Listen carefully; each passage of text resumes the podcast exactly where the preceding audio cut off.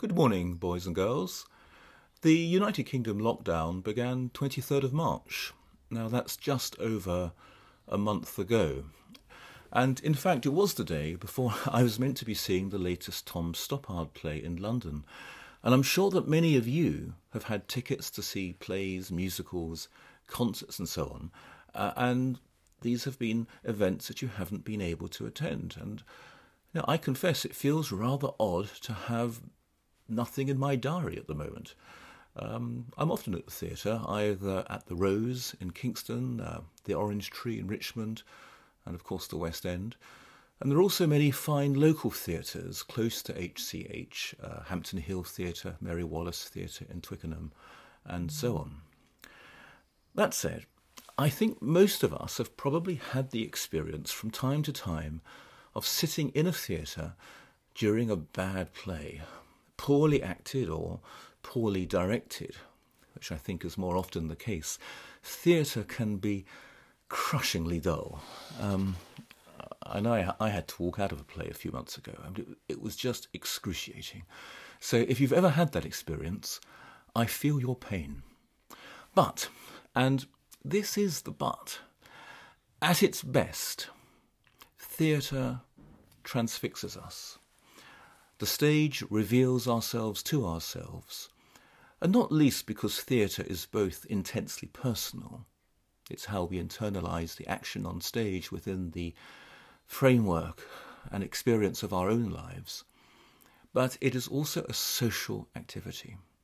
There is nothing like an audience's collected gasp, or those moments of utter stillness as 1,000 people are breathing as one, hanging on every word, at a dramatic moment. And in these moments, consciously or unconsciously, we feel connected to each other and to mankind. And being communal is healthy and it's good for the soul.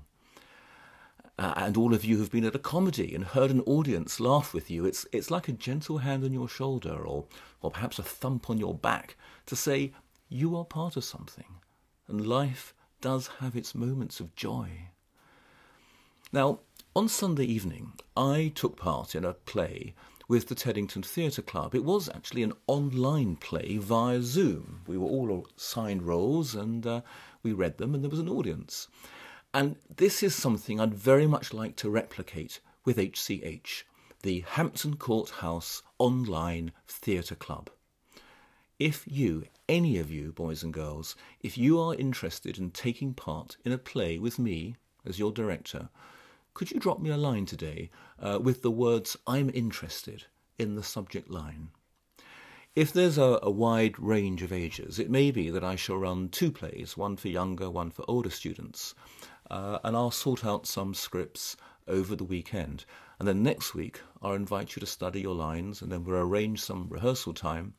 And I suggest we invite your parents or family to join us to hear a full play, a radio play. Radio plays are, of course, very powerful. And that's because one's imagination creates the visuals. One can be almost anywhere.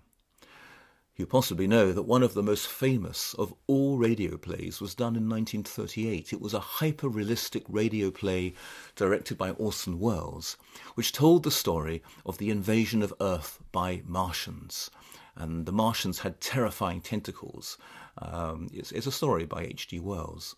And it was terrifying because you couldn't see the tentacles of the Martians. You had to imagine them. And many members of the public did not know it was a play. There was no internet, of course, and no other way of getting information. They just turned the radio on. And legend has it that many people were terrified, thinking there was, in fact, a real invasion of Earth. So, in short, here is our challenge. We are in lockdown, and, you know, we have to help save lives. We have to abide by the rules of social distancing, and we all understand the reasons for that. But this does not mean that we cannot put on plays via Zoom, for example. We cannot put on plays to entertain our friends and family. This whole period of lockdown could very well see a flourishing of Hampton Court House imagination, of ideas, of new writing. Now, This is voluntary, of course, so please, if you want to be part of a play this term, then please let me know and we'll stage it. I look forward to hearing from you, and have a good day, everyone.